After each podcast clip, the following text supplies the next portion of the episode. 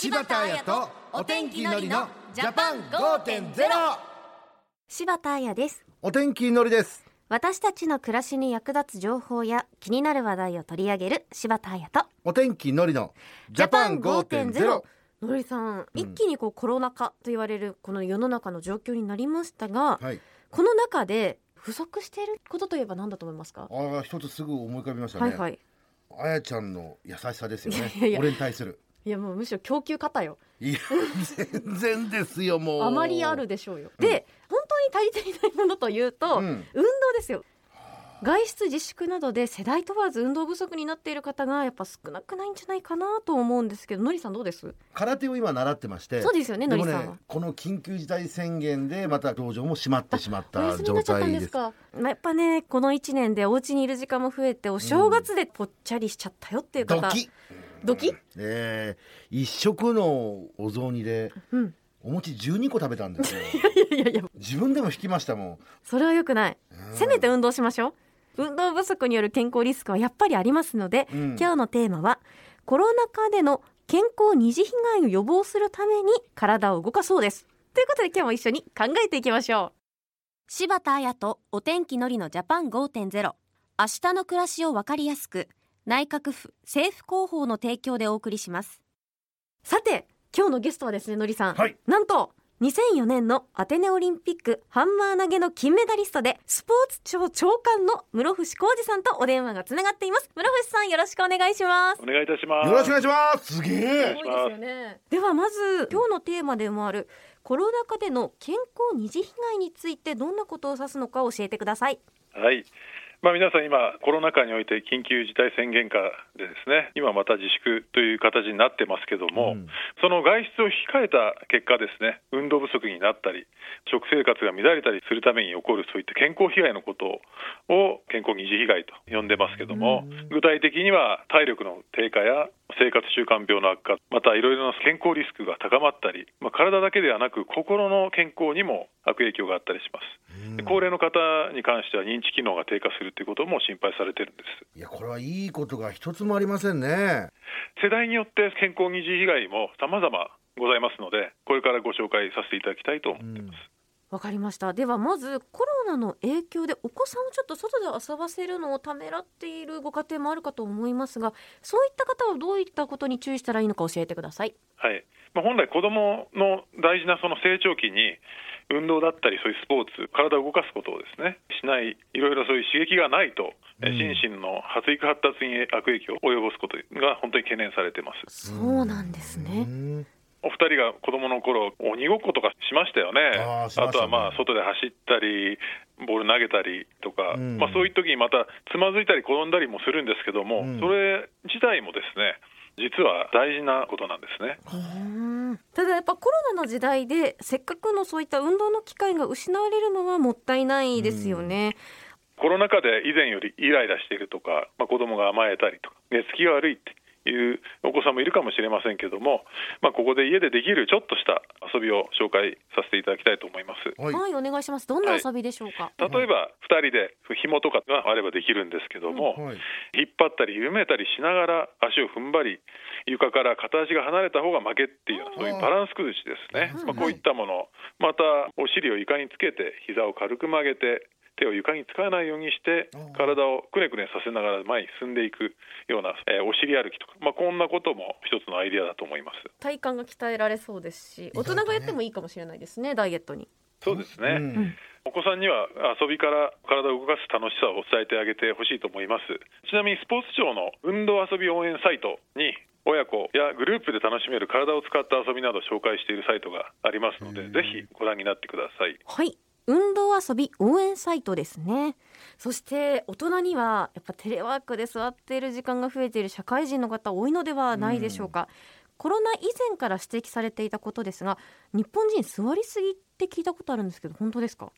シドニー大学の研究調査によりますと、日本人は世界で最も長く1日平均7時間座っているという結果が判明しました。そんなにですか？7時間座ってるかもでも、えー、ちょっと立たないとな、うん、そうですね、ではい。長時間座り続けるとですね、はい。血まあ、血液の流れや、まあ、筋肉の代謝が悪くなります。でそれが積み重なると心筋梗塞であったりとか脳血管の疾患肥満糖尿病がん認知症などを患う危険性が指摘されています。だからそういう喫煙だったり飲酒に加えて今座りすぎは健康に良くないということで言われてるんですよ座りすぎを防ぐにはこれどうしたらいいでしょうか？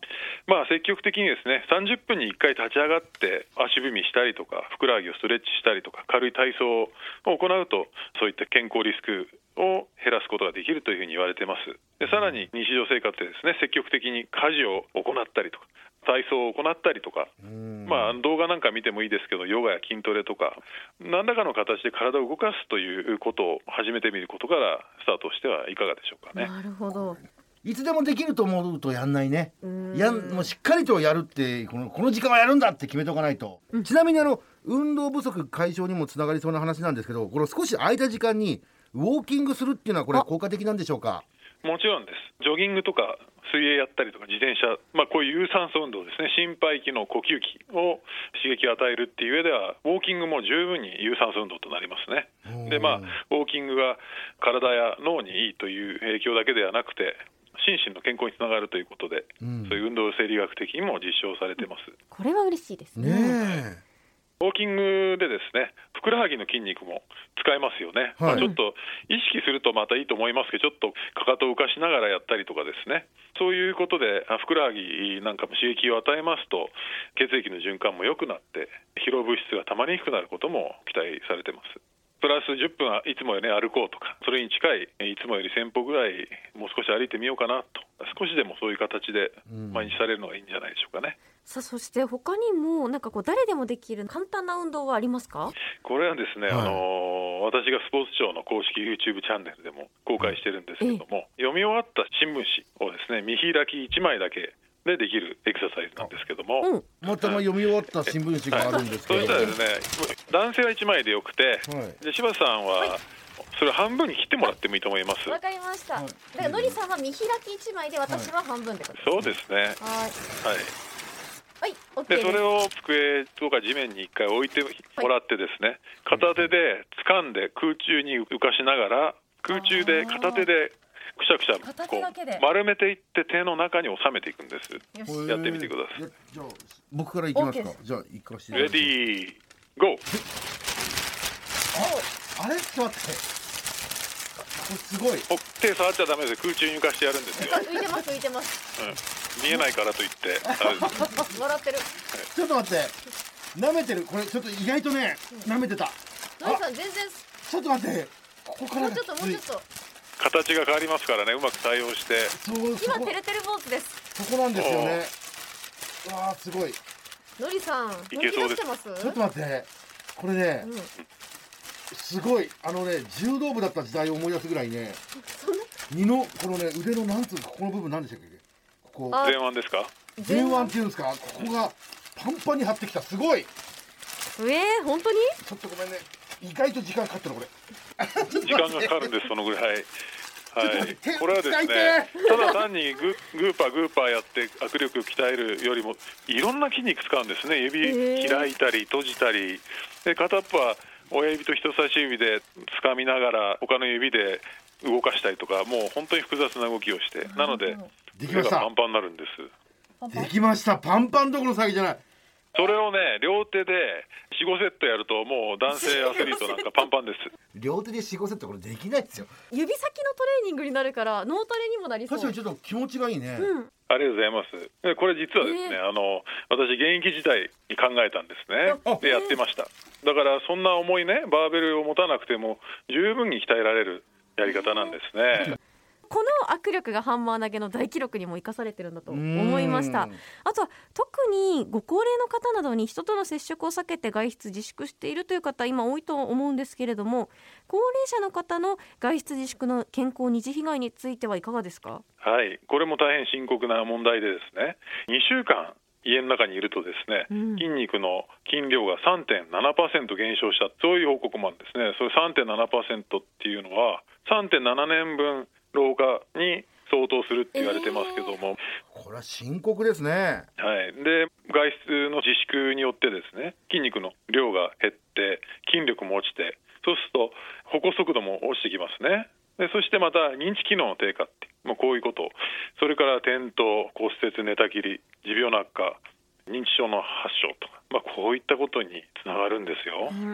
うんこれはご家族やご近所からの声かけも必要になってきますね。そうなんです。で高齢者のご家族や地域で見守りをする方は近所への散歩など体を動かすことをですね。ぜひ進めていっていただきたいというふうに思います。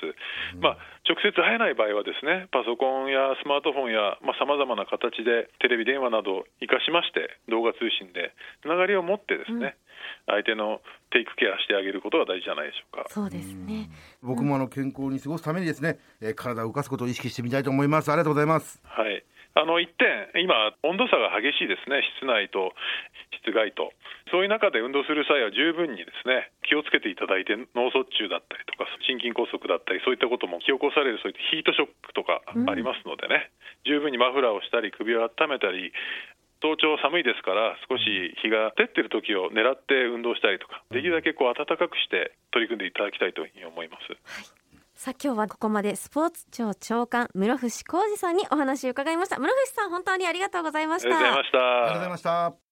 柴田彩とお天気のりのジャパン5.0今日はコロナ禍での運動不足解消についてお話聞きましたが、のりさんいかがでしたか？いやあの室伏浩二さんとね、こう電話でお話ができて嬉しかったなっていうの、本当そうですね、優しかった。座りっぱなしって言われた時に言われてみれば座ってんなっていう。ずっと座ってますよね大人になると。いや特にラジオって、僕3時間の生放送をねそうですよね。やってるんですけどやっぱ3時間座ってますし、うん、それ以前にも打ち合わせだったり反省会の時も座ってるし、うん、これちょっと考えもんですね。30分に1回は立ちましょうね、はい、あとはお家でもできる運動結構ありますしさらにウォーキングなどお散歩などでもいいと言ってましたので、ね、プラス10分先歩から始めていきましょうか、はい、次回は私たちが納める税について取り上げます税を納める意義税の使い道について理解を深めたいと思います。そうですね。まあ税を納める。まあ税肉に関してはね、うん、かなりこのお腹の周りに収まってるんです 収まってる？勉強していきましょうね、はい、来週も。ということでここまでは柴田彩とお天気のりのジャパン5.0また来週。柴田彩とお天気のりのジャパン5.0明日の暮らしをわかりやすく内閣府政府広報の提供でお送りしました